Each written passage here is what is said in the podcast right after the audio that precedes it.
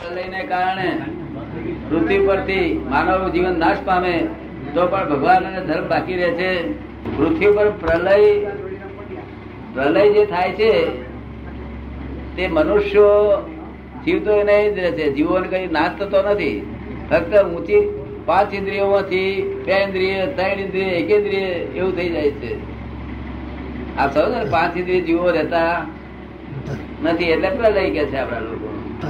ફરી પાછો છે એ પ્રલય નો કાળ કેટલો વખત રહેવાનો છે? અમુક જ કાળ. બે પાંચ હજાર વર્ષ. અને પછી છે તે ઉત્પન્ન થયા કરવાના. પછી પાછો બે ઇન્દ્રિયમાં ત્રણ ઇન્દ્રિય થાય, ત્રણમાં ચાર થાય, પાંચ ઇન્દ્રિય પાછા ફરી મનુષ્ય ઊભા થવાના. એટલે આ પ્રલય એટલે બિલકુલ નાશ થાય છે એવું કશું? એવું હતું? એટલે તમારું પૂરું થઈ ગયું. ભગવાન અને ધર્મ તો કાયમ રહેવાના છે.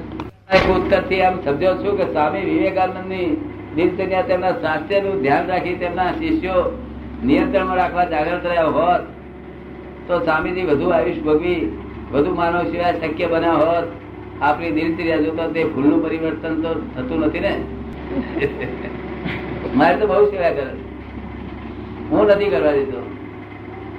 હું કરવા દેતો નથી, મારી બહુ સેવા કરે છે. સેવાની કામનો બોજાની વાત છે. સેવાની પણ કામનો બોજો આપને વધારે છે ને. કામનો બોજો તો એવું છે ને, કામ, કામના માટે હું ટાઈમ રાખું ને, તો, તોય આ પરપડો જયારે ફૂટવાનો ત્યારે ફૂટવાનો છે.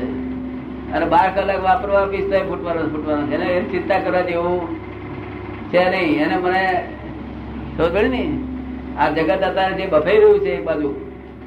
કાઉન્ટર વેટ એટલું બધું છે ત્યાં કાઉન્ટર વેટ તરીકે મારે કામ કરવું પડે છે. આ સમજમાં આવે છે?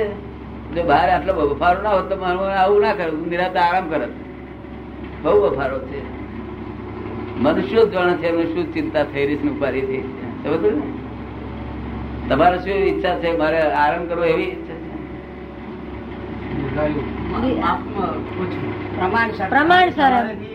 આટલું બધું? પ્રમાણ મારે રાખવું હોય તો ઔરંગાબાદ જતો રહ્યો ને તાર પ્રમાણ રહ્યું મારે રાખવું હોય તો અઢી વાગે, ત્રણ વાગે આવે. અમદાવાદ વડોદરામાં હોતે આવે, બે વાગે, અઢી વાગે. ફક્ત બે કલાક લોકો નથી આવતા. એ વાત ખાતરી છે. નહીં તો સાડા અગિયાર સુધી હોય છે. સાડા પાંચે હું ઉઠું છું. અને સાડા અગિયાર સુધી આવું ચાલ્યા તેમાં આઠ કલાક તો હું બોલતો છે નિરંતર. આઠ કલાક મારે બોલવાનો વખત આવે છે. તમારી ભાવના બહુ સારી પણ એનું શું થાય? વિરાટ સ્વરૂપ ધારણ કરેલું. વિરાટ સ્વરૂપ શું? અમારે થોડું ઘણું સમજાય તે માટે આપ તેનું વર્ણન કરી શકો. વિરાટ સ્વરૂપ એટલે એવું કઈ કરી બતાવે કે આપણને એમ થાય કે આવું કામ. જો એ પોતે એવું કરી બતાવે, તમને પોતાને એમ લાગે મનુષ્યનું ગજાબાની વાત છે. શું કે?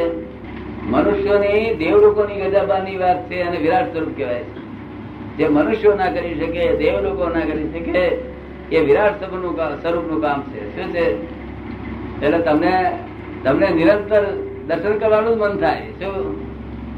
તમારો અહંકાર ઉડાડી મેળે એ વિરાટ સ્વરૂપ. શું કહ્યું? તમારો અહંકાર હશે તો ઉડાડી મેળે એ વિરાટ સ્વરૂપ? વિરાટ તો સમજ પડી આપને? હવે એમાં દેખાવનો કોઈ વસ્તુ હોય છે શારીરિક કદની કેવું કઈ એવું કઈ એમાં શારીરિક દેખાવ કઈ હોય છે? કદ કેવું કઈ વિરાટ એવું કઈ હોય છે? એવું નથી. રૂપે જ હોય છે મનુષ્ય. મનુષ્ય રૂપે જ છે. ઋષિ મુનિઓ ક્રોધે ભરાતા સાપ આપતા સામા ને બાળીને ભસ્મ પણ કરતા. આ બાબત સત્ય છે કે ચમત્કારો જેવી છે કલ્પનિક છે? આ કલ્પનિક નથી. કલ્પનિક નથી. ઋષિ મુનિઓ જે તપસ્વી હતા તપસ્વી. તે તપસ્વી નું નામ ના દેવું જોઈએ.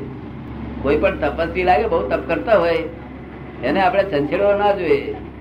નહીં તો બહુ ક્રોધી હોય. જે તપસ્વી લોકો છે, એ ક્રોધી બહુ હોય. તમે જોયો નથી તપસ્વી કોઈ? તપસ્વી બહુ ક્રોધી હોય. અને જો જરાક નામ દો ને, તો શ્રાપ હોવ આપી દે.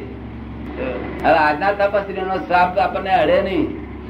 કારણ કે આ સંઘણી નો શ્રાપ છે. કેવું છે? સાચા સાચા નથી હૃદયથી સાચા જોઈએ કેવા? એ સાપ આપણે સાપ લાગ્યા વગર રહે નહીં. અત્યારે તો કઈ હા આ બુમા બુમ કરે કશું શું નહીં? સમજવું ને? છતાં સંચેડશું નહીં? નકામાં સંચેડ શું કાઢવા ઋષિ મુનિઓ માટે ક્રોધે ભરાવવું યોગ્ય છે? ના તેઓ સત્ય સમજવાનો દાવો કરતા તો ક્રોધ જીત. ક્રોધ જીત્યામાં પહેલા સત્ય દર્શન. સત્ય દર્શન શક્ય છે? ક્રોધ જીતવા શું કે છે? જીત્યા પહેલા. જીત્યા પહેલા ક્રોધ જીત્યા પેલા સત્ય દર્શન શક્ય છે એમ?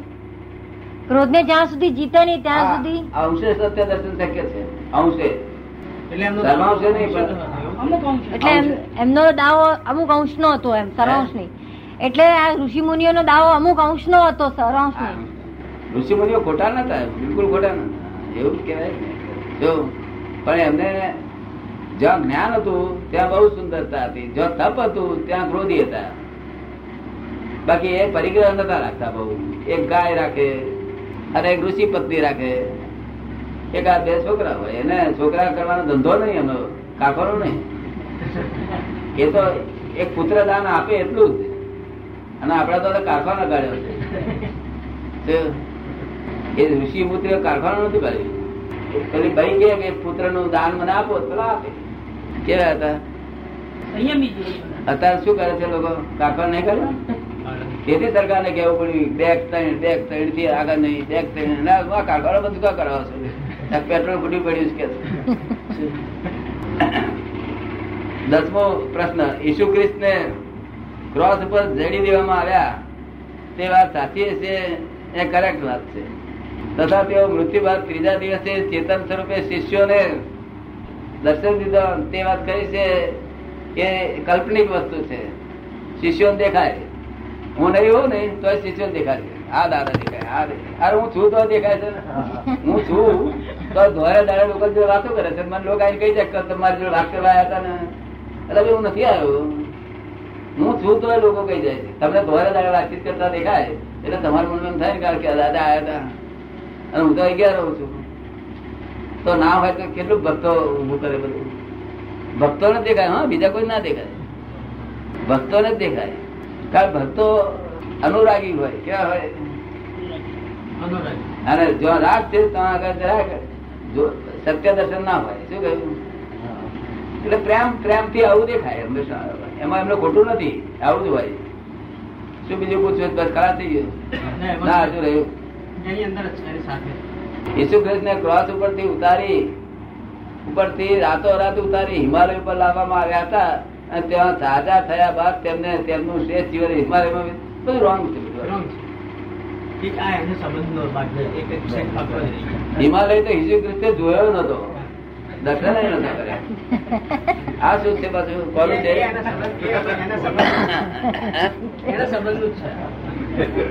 ભૂમધ્ય સમુદ્ર વિસ્તારમાં ભારતીય તથા ઇજિપ્શિયન સંસ્કૃતિનું મિલન થયું હતું. તેવો ઇતિહાસનો એક મત છે. આ મિલનમાંથી ફિલોસોફી શરૂ થઈ. થેરા એટલે બૌદ્ધ ધર્મ વડો ભિક્ષુ પ્યુટી એટલે પુત્રો. આમ થેરાપ્યુટી એટલે બૌદ્ધ ધર્મના વડા ભિક્ષુઓનો પુત્રો થાય. હિન્દુ ધર્મ એમાં છે એકલું નહીં. હિન્દુ ધર્મ, ધર્મનું સ્થાપન જ આખા જગતનું ધર્મનું સ્થાપન આદિનાથ ભગવાન, જે ઋષભદેવ ભગવાન કે છે એ ધર્મનું સ્થાપન આખા વર્લ્ડનું એમને એમને નિમિત્તે થયેલું છે. તે એમની પાસેથી બધા દેશ વાળા પ્રાપ્તિ કરી ગયા છે. બધા દેશના જે મોટા મોટા સંતો હતા તે તેઓ ભેગા થઈ અને પ્રાપ્તિ કરી ગયા છે. એમને આદિમ તીર્થંકર આપણે કહેતા હતા એ લોકો આદમ કે છે. શું કે છે? તે આદમ પાસે પાસેથી મુસ્લિમો અને ક્રિશ્ચિયન બંનેના ધર્મ ત્યાંથી શરૂઆત થયા આદમ પાસે. આપ. અને આ બાજુ ચીના ચીનાઓને એને પણ આદમ પાસેથી પ્રાપ્ત થયું. શાંતો ને સિયાટો સાન્ટો ને સિયાટો હે? સાન્ટો ને સિયાટો શું? એ ધર્મના નામ ધર્મોના નામો છે. જાપાનના. હા. એટલે બધા ધર્મો અહીંથી સ્થાપન ધર્મ ધર્મનું મુખ ઋષભદેવ કહેવાય છે. આખા ભગવાનના આખા જગતના ધર્મનું મુખ કોણ ત્યાં ઋષભદેવ ભગવાન? એટલે આ વાત ખરી છે ખોટી નથી. બૌદ્ધ ધર્મ ભાદ્ર ભારતમાં ઉદ્ભવ્યો, છતાં તે ભારતમાં કાયમ કેમ ન થઈ શક્યો? ચીનની પ્રજા આપણા કરતા શાણા ગણાય છે, તેવી શાણી પ્રજામાં તે ધર્મ ટક્યો, તેવું કેમ બન્યું છે? બૌદ્ધ ધર્મ આત્મા આત- હિન્દુ ધર્મમાં અને જૈન ધર્મ જે આત્મા જાણ્યો છે, એવો આત્મા બૌદ્ધ ધર્મને સ્વીકાર્યો નથી. જે આત્મા જૈન હોય અને વેદાંતે સ્વીકાર કરેલો છે જે આત્મા. આ બંનેનો એક જ આત્મા છે. બંને એક મત છે એ આત્માની સંબંધમાં. અને એ મતથી જુદા પડે છે. બૌદ્ધ ધર્મ આત્માને શું માને છે? એ ક્ષણિક ક્ષણિક માને છે. એટલે હમણે આ જે ભાવ થયો એ ભાવ પૂરો થયો એટલે એ ગયો કે એ ગયો આત્મા બીજો આ ઉત્પન્ન થયો. એવું ક્ષણિક આત્મા માને છે. જયારે આ આ કાયમ નો આત્મા માને છે.